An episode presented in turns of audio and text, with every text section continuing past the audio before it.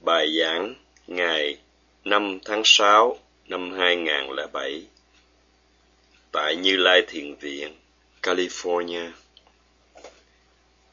Hôm qua, sư cả đã giảng về ý nghĩa chữ tỳ khưu, bhikkhu. Nhiều người nghĩ rằng tỳ khưu là một người đắp y, có hình dáng của một người tỳ khưu. Thế nhưng, nếu một người chỉ đắp y và có hình tướng là một tỳ khưu mà không hành thiền thì không còn ý nghĩa nữa. Muốn được gọi là một tỳ khưu, người này phải hành thiền, phải ghi nhận các hiện tượng danh sắc. Nếu không biết các hiện tượng danh sắc là đáng sợ thấy luân hồi là nguy hiểm, sẽ không được xem là một tỳ khưu. Nếu người này thấy danh sắc này là đáng sợ, luân hồi là đáng sợ. Người này hiểu rằng cần phải diệt tận nguyên nhân tạo nên đau khổ trong kiếp luân hồi này. Và muốn vậy, cần phải tu tập theo đức phật dạy cần có một người bạn đạo lý tưởng. Kalyana Metta, sư cả sẽ nói về các phẩm tính của người bạn đạo lý tưởng này về sau.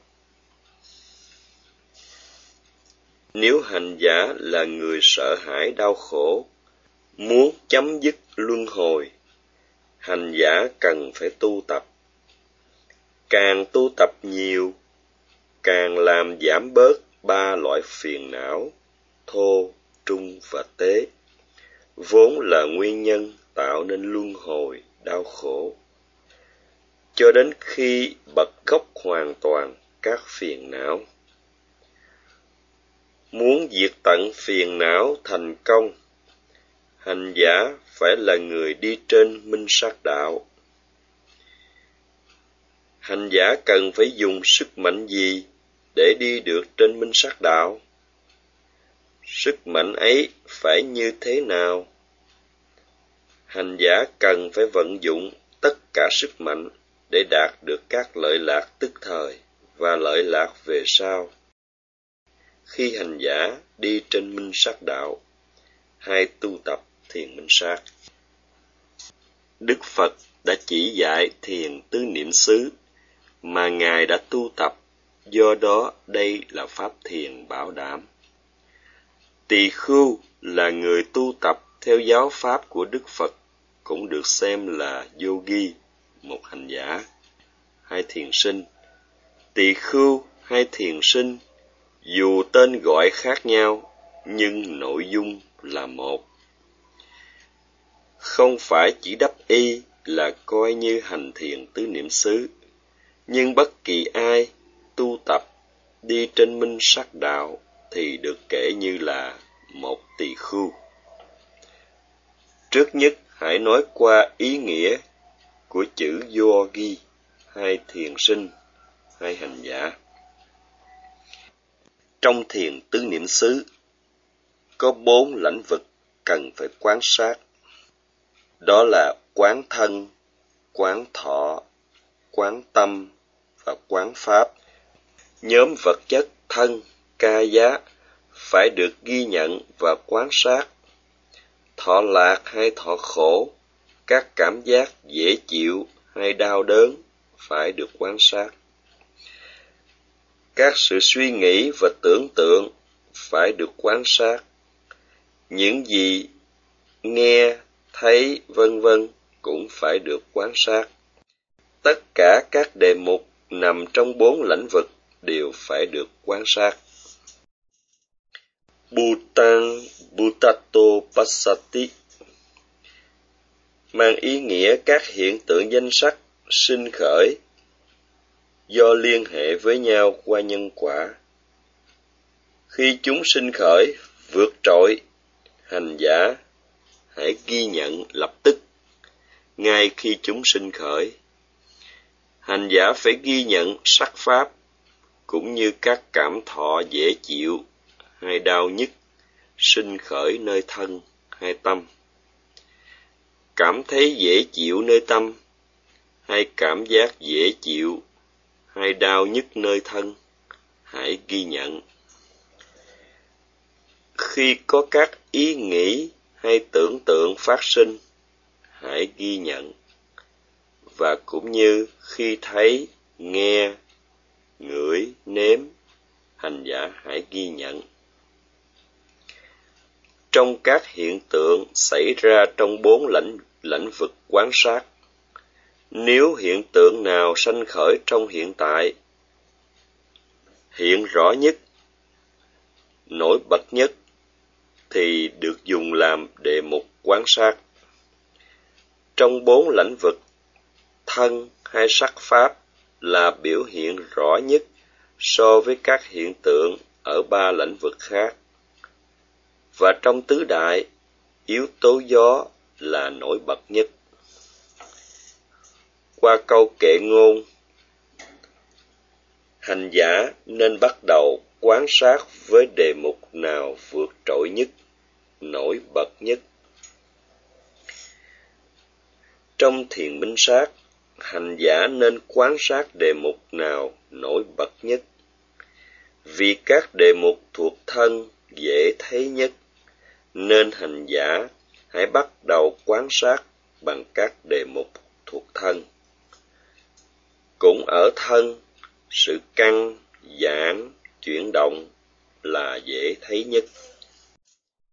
Do đó, ngay lúc đề mục xuất hiện hành giả hãy ghi nhận ngay lập tức, sao cho chánh niệm thiết lập chặt chẽ nơi đề mục. Chánh niệm thiết lập chặt chẽ nơi đề mục gọi là satipatthana.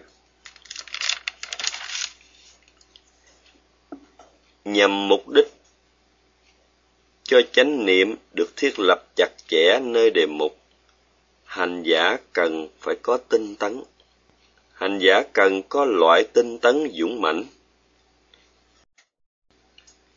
Hành giả phải tỉnh giác, năng động, sẵn sàng ghi nhận đề mục. Tinh tấn còn được gọi là yoga. Yoga là tiếng đồng nghĩa với viraya. Yoga có nghĩa tinh cần nỗ lực hành giả cần vận dụng sự tinh cần, nỗ lực. Hành giả phải tỉnh giác, năng động, sẵn sàng ghi nhận đề mục. Có ba loại tinh tấn. Thứ nhất, tinh tấn khởi động. Thứ hai, tinh tấn triển khai, dùng để chống lại sự biến nhát. Và loại thứ ba, tinh tấn hoàn thành là loại tinh tấn phát triển tuần tự qua nhiều giai đoạn cho đến khi hoàn thành mục tiêu cuối cùng. Người vận dụng được loại tinh tấn đầu tiên, tinh tấn khởi động, được gọi là thiền sinh. Người sở hữu cả ba loại tinh tấn, được gọi là thiền sinh yogi người thiền sinh là người có được loại tinh tấn dũng mãnh, atapi, là một loại tinh tấn phi thường, ngoại hạng. Hành giả cần phải có loại tinh tấn dũng mãnh trong lúc tu tập, sao cho hành giả hưởng được lợi lạc và tu tập thành công. Người có loại tinh tấn dũng mãnh, yoga, được gọi là yogi lợi lạc do tinh tấn dũng mãnh đem lại là bà tâm trong sạch. Cả hai tâm và trí tuệ đều phát triển. Muốn cho tâm và trí tuệ được phát triển, hành giả phải vận dụng loại tinh tấn dũng mãnh trong từng giây một. Satipanika là phản ngữ chỉ hành giả có chánh niệm trong từng giây một. Cho dù hành giả là người, phạm thiên hay cư sĩ nam hay nữ, ai thực hành giáo pháp của Đức Phật đều được xem là tỳ khu. Thiền tứ niệm xứ không phải chỉ dành riêng cho Phật tử, mà mọi người đều có thể tu tập được. Có nghĩa không phân biệt đức tin, mọi người đều tu tập được. Là con người, ai cũng có bổn phận và trách nhiệm. Cá nhân phải có trách nhiệm tự kiểm soát để không làm hại người khác về tinh thần lẫn vật chất cá nhân phải biết thu thúc những gì cần phải thu thúc để không làm hại người khác ngoài ra cá nhân còn phải làm những gì cần phải làm để cho cá nhân và người khác đều hưởng được lợi lạc đây là trách nhiệm chung cho mọi cá nhân mọi con người một người phải luôn luôn có chánh niệm gọi là Appamada, không dễ vui. Appamada không dễ vui. Đối nghịch với Pamada là sự lơ đãng, dễ vui.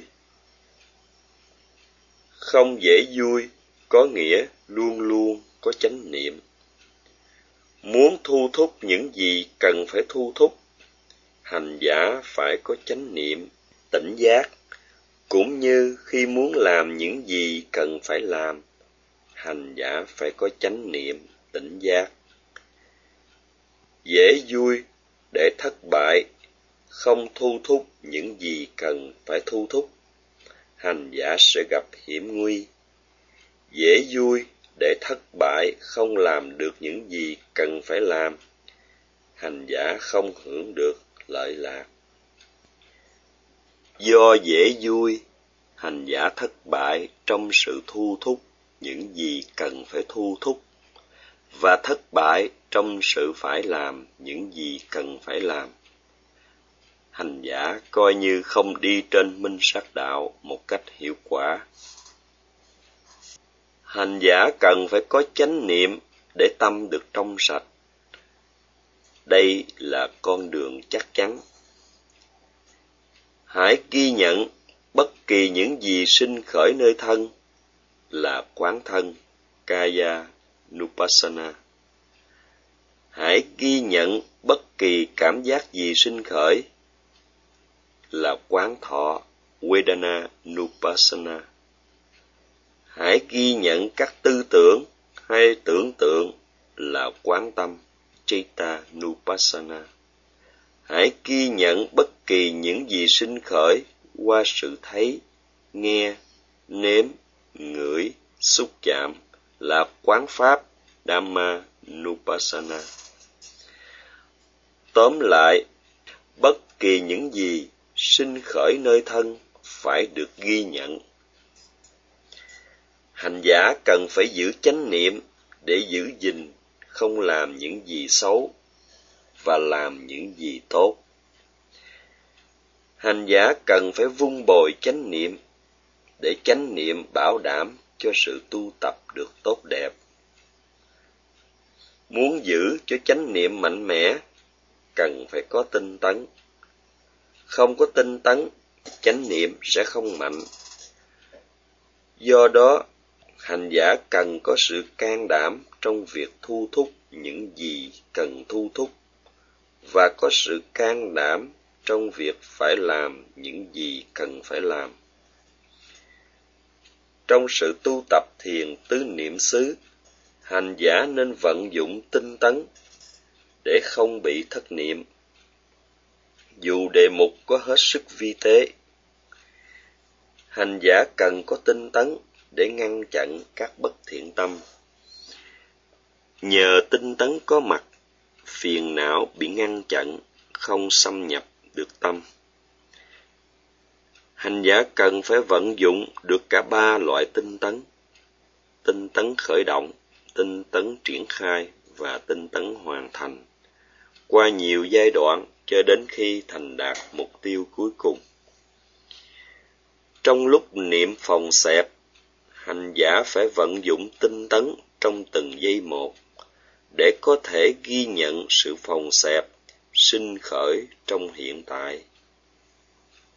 Hành giả đừng tu tập một cách dễ vui, đừng tu tập một cách trì trệ hãy vận dụng tinh tấn để phát triển chánh niệm và làm cho tâm an trụ trên đề mục. Từng giây niệm vào đề mục, từng giây hành giả chặn không để phiền não xâm nhập tâm. Bằng cách giữ được tinh tấn liên tục, hành giả ngăn chặn liên tục luồng tâm bất thiện và mở đường liên tục cho luồng tâm thiện phát triển hành giả cũng nên gia tăng tinh tấn trong từng khoảnh khắc. Người có được sự tinh tấn như vậy gọi là hành giả do ghi. Khi hành giả niệm được liên tục một phút là sáu mươi lần tinh tấn có liên tục. Và hành giả được xem là do ghi thật sự. Như vậy, lợi lạc của tinh tấn và chánh niệm là gì? Nếu hành giả mất kiểm soát, sẽ mất chánh niệm. Mất chánh niệm giống như lái xe không có thắng, sẽ gây tai nạn. Do đó, hành giả hãy kiểm soát mình bằng cách giữ chánh niệm. Kiểm soát để không phạm sát sanh, trộm cắp, tà hạnh, vân vân. Nếu không kiểm soát, cá nhân sẽ phạm sai trái qua thân khẩu cho dù không bộc phát qua thân khẩu, thì tâm cũng bị ô nhiễm và thấp kém. Do đó, muốn cho tâm không bị ô nhiễm và thấp kém, cần phải vận dụng. Do ghi nhận được đề mục, tâm trở nên trong sạch và phát triển được trí tuệ. Ngoài ra, hành giả cần có sự tự tin và niềm tin nơi sự tu tập. Tu thiền bhavana có nghĩa phát triển, làm gia tăng sự trong sạch cho tâm, để giúp tâm phát triển từ yếu sang mạnh, từ xấu sang tốt, từ ít sang nhiều. Muốn phát triển tâm, cần phải có tinh tấn. Trong kinh điển định nghĩa do ghi là người vận dụng loại tinh tấn dũng mãnh trong sự tu thiền. Hành giả nên so sánh mình như thế nào với định nghĩa người do ghi? Hành giả nên so sánh một cách chân thật. Bản chất con người thường thổi phồng giá trị của mình để giấu bớt khuyết điểm của mình hành giả đừng giấu yếu điểm của mình, cũng như đừng phóng đại những gì mình không thể làm. Do đó, hãy tự so sánh mình với người do ghi định nghĩa theo kinh điển, để xem mình có tu tập đúng nghĩa là một hành giả hay không. Hành giả cần phải vận dụng tinh tấn trong sự tu tập để có thể tự kiểm soát, không làm những gì sai trái. Nếu không có tinh tấn dũng mãnh, hành giả không thể kiểm soát mình bằng chánh niệm. Nếu không kiểm soát, cá nhân sẽ để mặc cuộc đời của mình trôi nổi, hoang đàn, không kiểm soát. Có người nghĩ rằng cứ để mặc cho cuộc đời trôi nổi, không kiểm soát là tự do, hạnh phúc, thoải mái. Nếu có làm gì sai cũng không bị chê trách. Nhưng cá nhân sẽ chịu hậu quả xấu về những cư xử sai trái. Và cuối đời, cá nhân sẽ không yên ổn. Đời cá nhân sẽ không chấm dứt một cách tốt đẹp. Sống cuộc đời buông thả có thể thoải mái hưởng thụ loại hạnh phúc ngũ dục Kamasukha, loại hạnh phúc pha trộn với phiền não. Nila Sukha, phàm nhân, Puthujana là người có si mê dày đặc, thỏa thích loại hạnh phúc như vậy. Thú vật cũng có được loại hạnh phúc ngũ dục, loại hạnh phúc thấp kém, Anariya Sukha.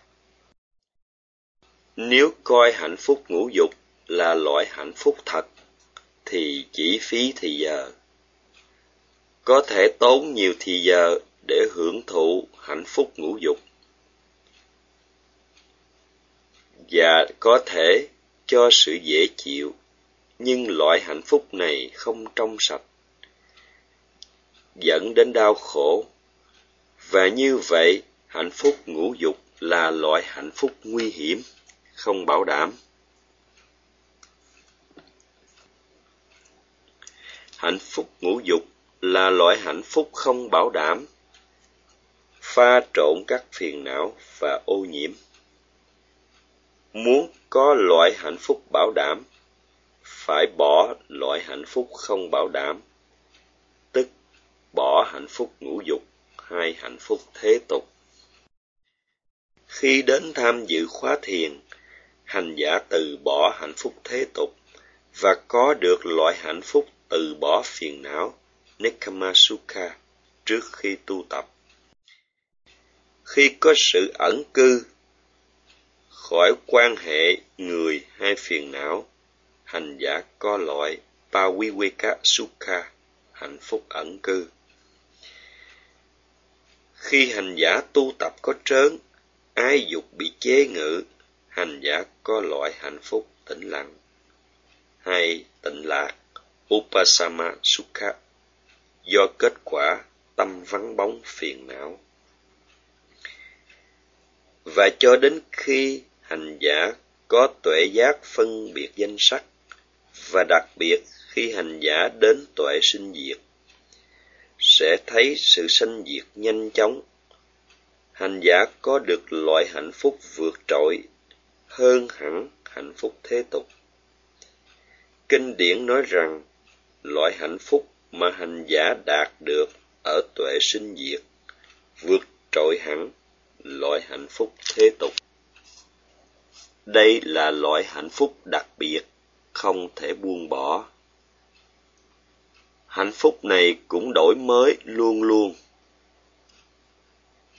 Tiếp tục tu tập hành giả sẽ hưởng loại hạnh phúc tĩnh lặng gọi là Aweda Yita Sukha. Hay Santi Sukha. Do đó, hành giả nên hiểu rằng sự tu tập là nền tảng cho sự thành tựu loại hạnh phúc bảo đảm, loại hạnh phúc giải thoát khỏi hiểm nguy, vượt trội hơn hẳn hạnh phúc thế tục.